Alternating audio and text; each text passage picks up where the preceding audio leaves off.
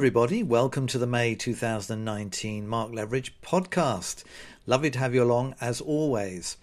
I'm recording this just before Easter, and uh, the weather has taken in the UK a sudden turn for the better. And it's promised that over the Easter weekend it's going to be actually very summer like. So I'm sure the roads will be jammed and people will be getting red skin in the sun uh, and all because we think it's suddenly become summer towards the end of April. Hmm. I'm sure we're going to have snow at the beginning of May just to make up for it. Anyway, it's great to have you along, and um, got a number of, as usual, of uh, hopefully interesting topics to chat to you about. And I want to start by um, talking a little bit about Uri Geller.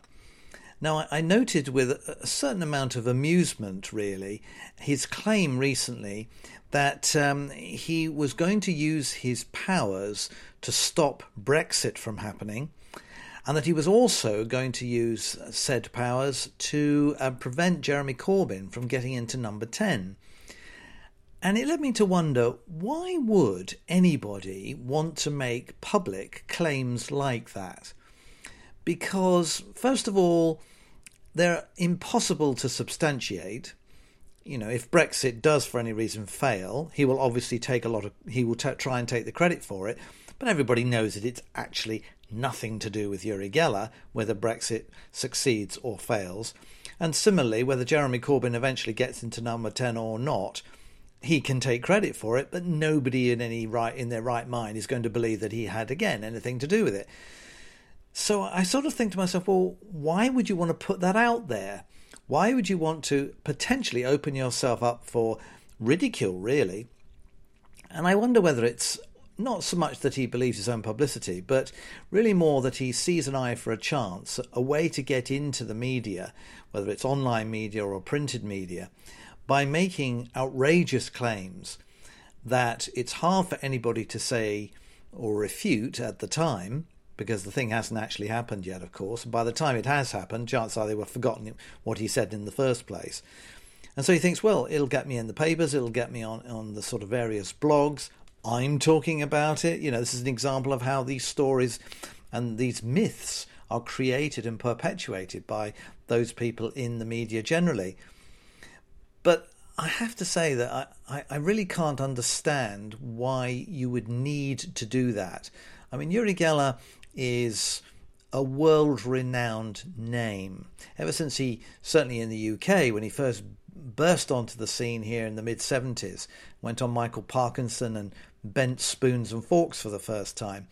And there, there was a lot of hype around him at the time then, and you could see in a way how clever it was because he was trying to make out, and he wrote a book or had a book written about it all, how he was in contact with people from outer space and all this other wild stuff.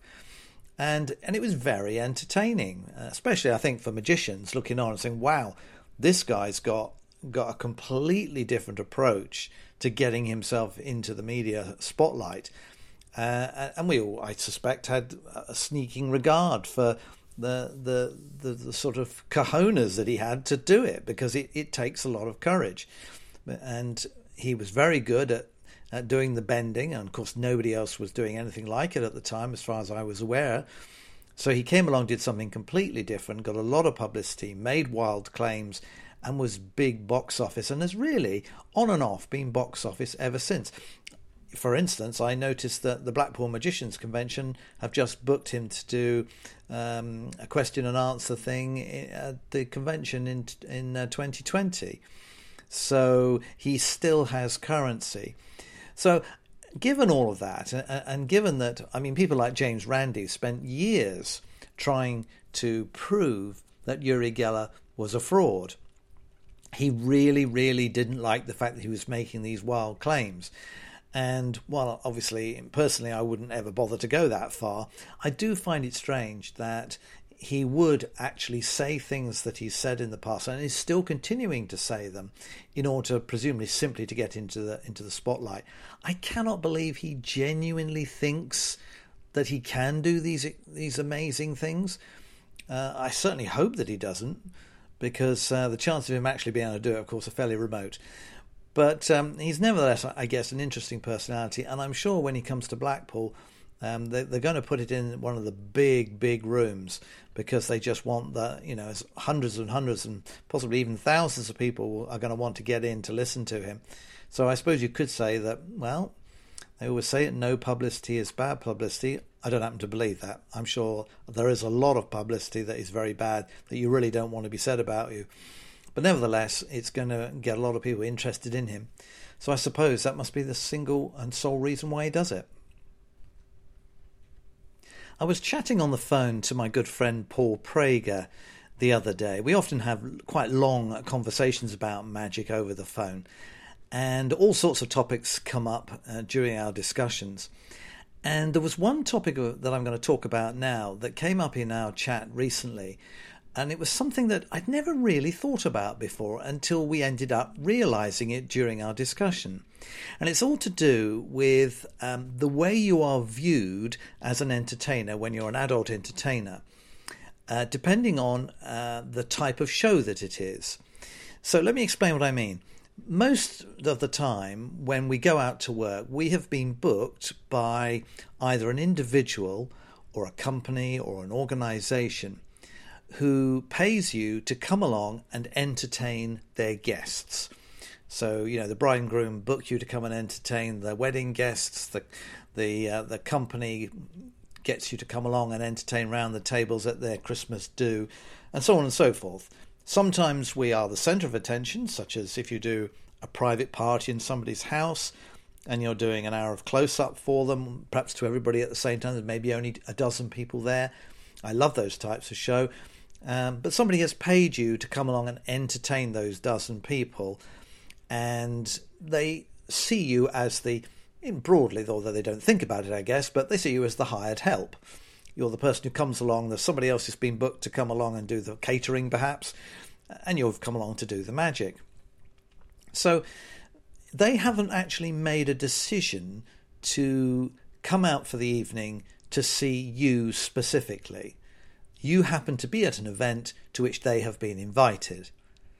Now, you compare that to where you're doing, let's say, a one man show, or you have, and there are many people doing this on the circuit at the moment, where you have a show where people are paying specifically for a seat to come and watch you entertain. They know who you are, or they read about you, or they're interested in you, so they shell out their money in order to buy a seat to see you work live.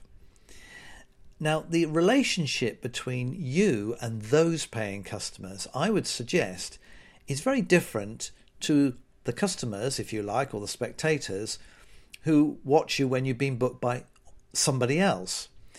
Because whereas in the first lot, they have not been invited specifically necessarily to see you, they've just been invited to an event at which you're entertaining.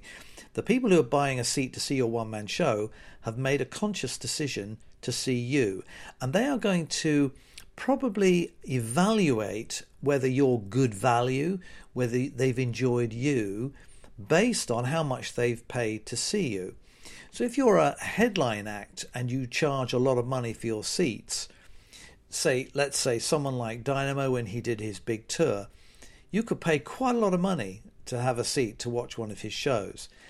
And when you go, you'll make a decision at the end of it was that good value? Did I enjoy that? Yeah, I did. Bit expensive though, wasn't it? Or actually, it was fantastic value. We did this, this, and this. It was absolutely brilliant. So you are being judged uh, very much on the merits of your show and of your personality and how you deliver to those people who paid specifically to see you. Now, I'd never really thought about this before. Um, I'd never analysed what the relationship is between me and the people I'm entertaining because 99 times out of 100, I am booked by somebody, by a third party to entertain these people. They're not making that decision, they're not paying me directly. So uh, it was interesting that in our dis- discussions that Paul had had um, done a couple of festivals where he had put on a one man show as part of the festival, and people were paying to come and see his magic show. And he was telling me that he felt that it put him under a bit more pressure because he felt there was a, a more of an expectation that he would he was going to be judged because people are paid to see him specifically, as opposed to going to one of the other acts down the road, as it were, somewhere else in, in the event. And uh, and he felt very aware of that. And until he mentioned it to me, I'd never thought about it. Interesting point, though, isn't it? I'd like to mention now something that uh, I suspect many strolling magicians or table hopping magicians will be able to relate to. And it's that initial starting moment of an evening and how you feel just prior to approaching your first group. Because when you're, let's say, uh, doing a set show or you're a cabaret magician or something like that, you know roughly what time you're going to be on. Let's say you're, you're on the nine o'clock slot or something. So you know roughly around that time you're going to be called and you're going to go out and the audience will expect you to start and do your show. It, it, it's there's a, a moment if there's an MC he will announce you. There's no turning back. You have to start at that precise moment. But that's not true of strolling magicians. We turn up at venues if it's a big event before most of the guests perhaps have arrived. And if we're not doing the drinks reception, we'll be waiting until they eventually go through and sit down at their tables before approaching a table.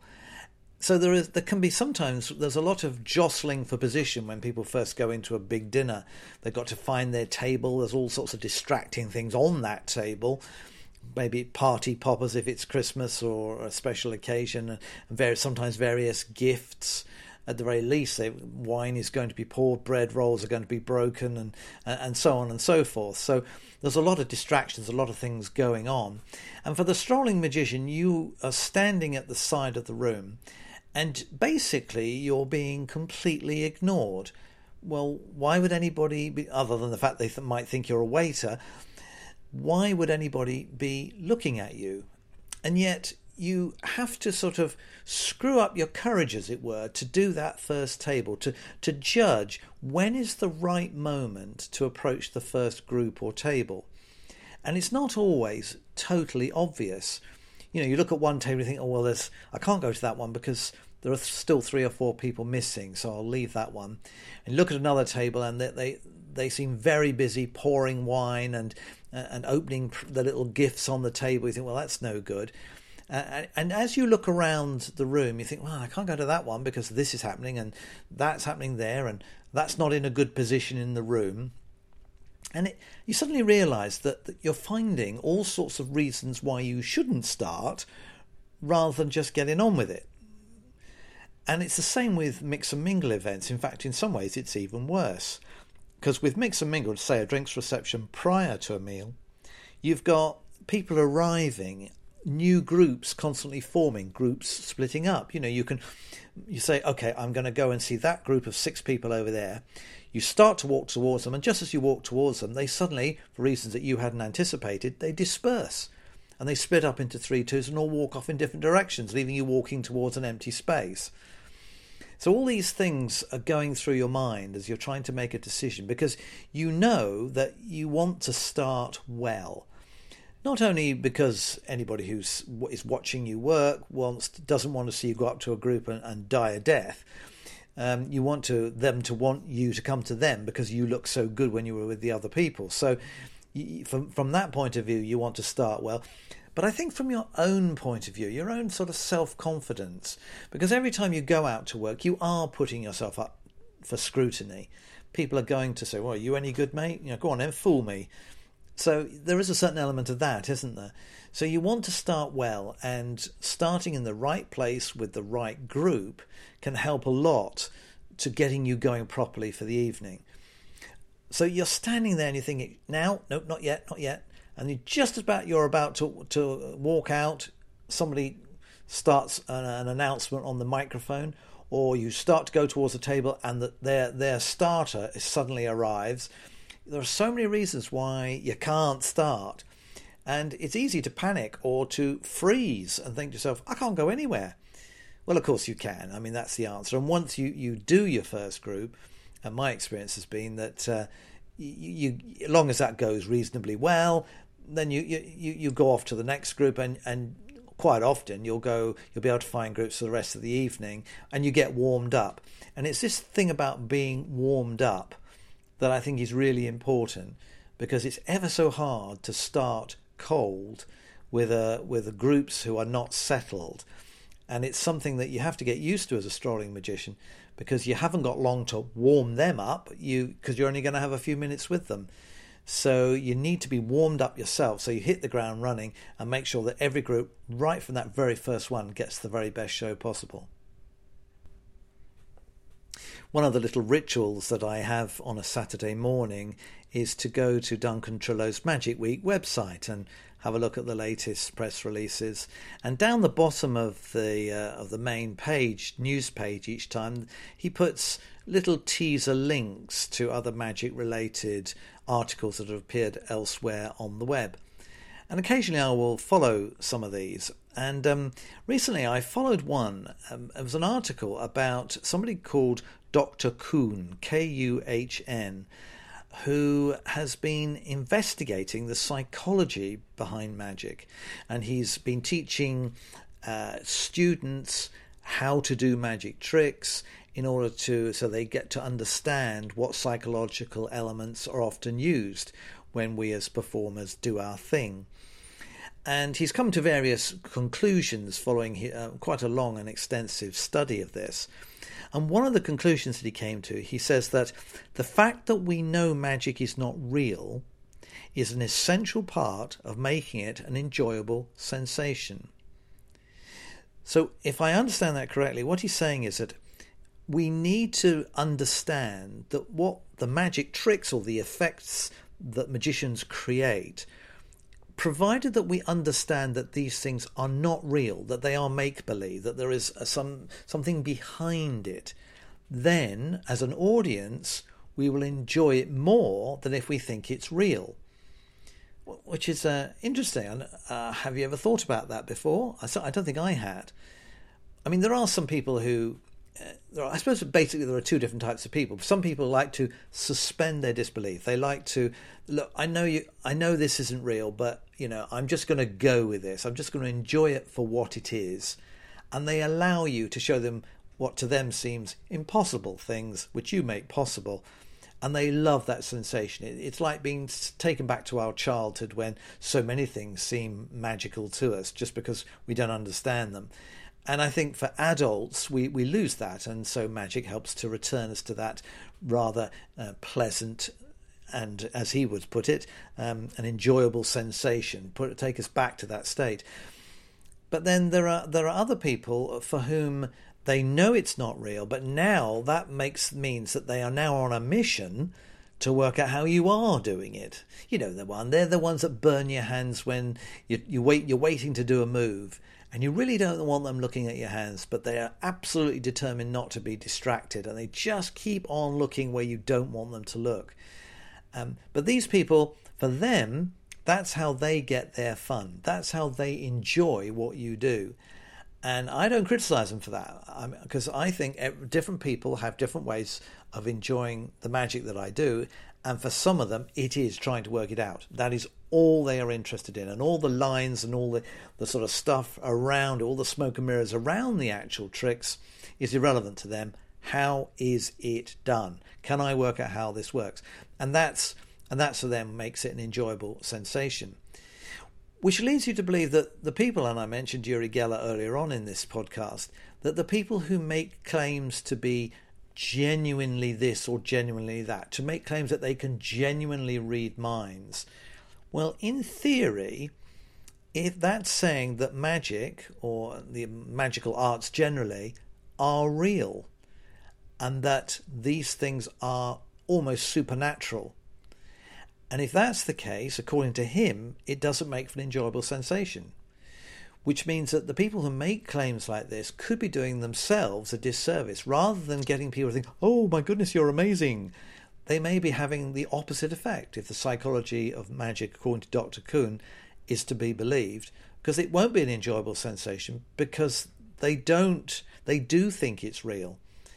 And that's an unpleasant or unnerving situation for them to deal with. So I think that's very interesting. Um, and um, you can, if you go back to Magic Week, two or three weeks uh, back from now, towards the beginning of April, I think it was, and you follow the uh, the link you can read the, the thing for yourself, the article for yourself, and see what you think. As I'm sure many of you will know, last month we lost Anthony Owen. The shock of somebody so young, just 46 years of age, and so well known and admired, somebody like that to leave us was, for I think everybody who either knew him or knew of him, quite a shock and very unexpected. And it always seems particularly unfair when somebody so young is taken away. Of course, Anthony has been around in the magic scene for a very long time. I first came across him when he, I think he billed himself as the teenage magician. And uh, he used to buy tricks from me in those days. And I often wondered what was he going to do when he was no longer a teenager what would he call himself? Because calling yourself the teenage magician only works while you still either are a teenager or you look like one. Well, of course, the answer was that he completely reinvented himself and he went on to have an amazing career, not only for himself with lectures and creating magic, but also helping others, either through his work with the Young Magicians Club initially and young magician competitions, uh, but also through his um, many television programs that featured magicians and which his Objective Productions company had got onto the mainstream television and really made stars of some of the people that he featured. I spoke to Anthony uh, at the session, not this year, but last year. I think he was doing a lecture that year as well. And um, I had a long chat with him, and he was always a very considered uh, kind person. He, he, he never really said anything bad about anybody, and he was always very stoical about the magic world, uh, realistic about it. And for somebody who was so successful and had done so much, he just had no ego at all. He was a very pleasant man to to spend time with, and to to lose somebody like that, as I say, at such a young age, is is terrible for everybody. Obviously, particularly for his family, who uh, you know you cannot believe what they must be going through. But I just wanted to say uh, that I will miss him too, because and I, as I'm sure many others will, because he was really one of the good ones. I was having a chat on the phone the other day with one of my E Club Pro members, and um, this guy was telling me about uh, how over the years he's bought an awful lot of magic, and every now and again he'll go to one of the magical car boot sales and and sell some of it off. And uh, he's had quite a lot of success in passing on some things that he no longer wanted over the years. And he was commenting that increasingly what's happening is because instructions are no longer being provided on paper, in other words, they're not printed, and they're not coming on a DVD, a physical disc but are just download URLs, it's getting slightly more difficult to sell secondhand products um, on to other people because there are a lot of people who say, "Oh no, I don't want that. I don't want if it's a download. I don't want. I don't want to have that. That link might not work." And they don't trust it in the way if you hand them a disc, even though you know you can put a DVD disc in your player and it doesn't play but at least you you feel like you've got something physical. Whereas when you're trying to buy something secondhand and all you're being handed is a link, the the, the URL of a link, it it feels like you you haven't got something tangible that you can say this doesn't work, and and it does bring in. And I've talked about this a little bit before. What is the future of the secondhand magic marketplace when so many tricks are supplied as downloads. I mean, my entire range is now all download. I don't have any physical products at all. And and a lot of the other magic dealers, even if they have physical products that they're supplying, the instructions will be a video, and that video may not always be downloadable. So it always begs the question well, if it's not downloadable, if it's downloadable, I think that's acceptable because you can download, the customer can download it, keep it on their computer or hard drive, and obviously they're going to have to keep track of where it is. It's easy to lose it, but then you can lose paper instructions too. So having a folder for your downloadable products is should be as simple as having a physical folder that you stick instruction sheets in and put on your bookcase. But nevertheless, ones that, that can't be downloaded, um, but are simply available online when you type in the password at a particular URL. That seems slightly more nebulous and a bit more dangerous because how long are dealers going to leave these particular things in place? Will they get to a point where say, well, actually, we've had enough of that now, we'll take that one down? Because the second-hand market, although all the initial sales, all the people who bought it presumably would have watched it, and perhaps if it's something simple, we'll know how it's done anyway. Uh, but if you want to then sell that on, that may not be the case. You may not be able to get access to that particular footage anymore. So it's it's going to be a bit tricky, isn't it, in the second-hand market? What are people going to do? I mean, you could, if you had something downloaded, I suppose, print it out. If you wanted to, if it was a PDF instructions, you could print it out and supply that secondhand to a customer, I guess. Um, but otherwise, you are going to possibly have problems with this type of thing, and and I, I suspect that a lot of the um, second-hand dealers may find a, a downturn in those products which don't come with physical instructions. In which case, their their ranges may gradually, in the in the future, start to thin and slim down, because there just aren't in any instructions available for any of the current stuff that's coming out. So I think it's going to be very interesting to see what's going to happen in the future. Now, I always love this time of year because it's the time again for the 4F's Close Up Magic Convention in the United States. Um, I go most years to this, and it's such a blast. I've been going for about I don't know a dozen years, something like that. And every time I go, I really, really enjoy it. In the past, I've often had a dealer stand. I don't have that anymore.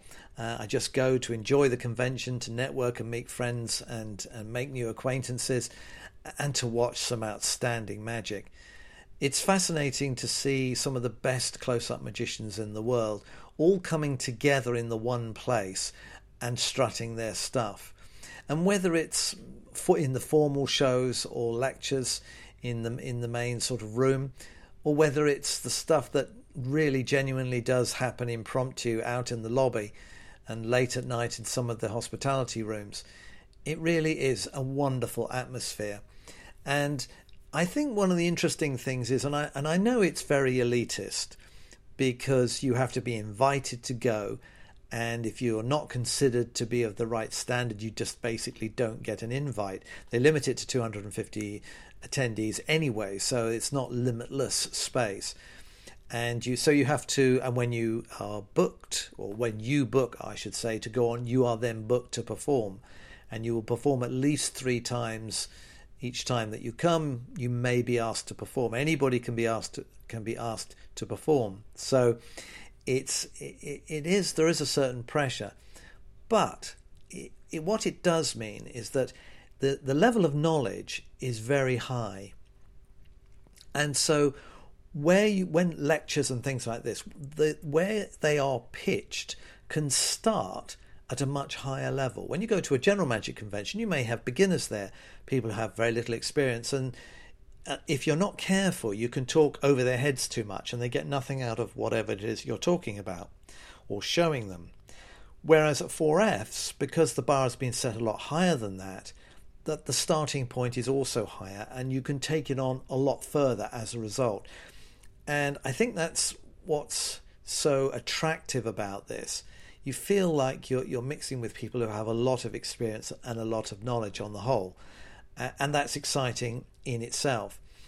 And, and 4Fs are very clever the way they organize it. They It's almost like they make you feel like you're part of a club, a special group of people and that's what keeps bringing people back. And people like me spending a ridiculous amount of money just to go to a magic convention because you want to stay part of that club.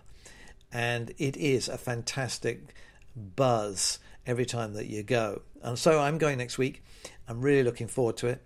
And I'm hoping that it's going to be uh, as good as it's been and every other year that I've been. I'm sure it will be. Right, well, thank you so much for listening to the May podcast. I hope you've enjoyed the various things that I've had a chat about. And I will be putting my thinking cap on and hopefully coming up with some more interesting topics for next time. In the meantime, have a good month. Bye for now.